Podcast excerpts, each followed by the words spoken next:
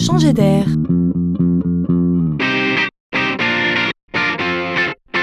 C'est la chronique de Laurent Collen.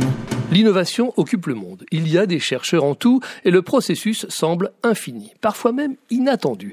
C'est en Australie, à Melbourne, que des chercheurs de l'Institut royal de technologie ont imaginé un truc assez malin, il faut le reconnaître, pour aider nos pauvres étudiants en droit, en médecine ou en langue. Car les voilà soudainement surpris par des masses d'informations, de fiches, de livres, de vocabulaire à assimiler, à ingurgiter dans des temps records. Imaginez tout simplement que ces gentils chercheurs ont conçu une nouvelle police d'écriture capable de faciliter la mémorisation. Avec cette typographie, nous retiendrons mieux ce que nous lisons. De prime abord, ce graphisme perturbe. Il est joli, certes, moderne, mais bizarre. Les lettres sont inhabituellement penchées vers la gauche, là où les lettres italiques traditionnelles sont penchées vers la droite. Mais surtout, chacune des lettres est sectionnée. Comprenez qu'il en manque un bout. Les textes sont donc plus difficiles à lire. Il implique de produire un effort. Et c'est ce processus cognitif plus profond qui s'avérerait payant.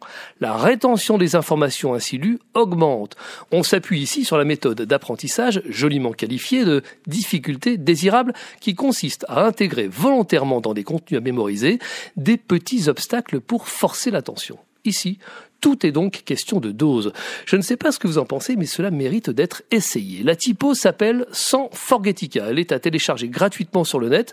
On ne sait jamais, cela pourrait bien sauver une saison estudiantine.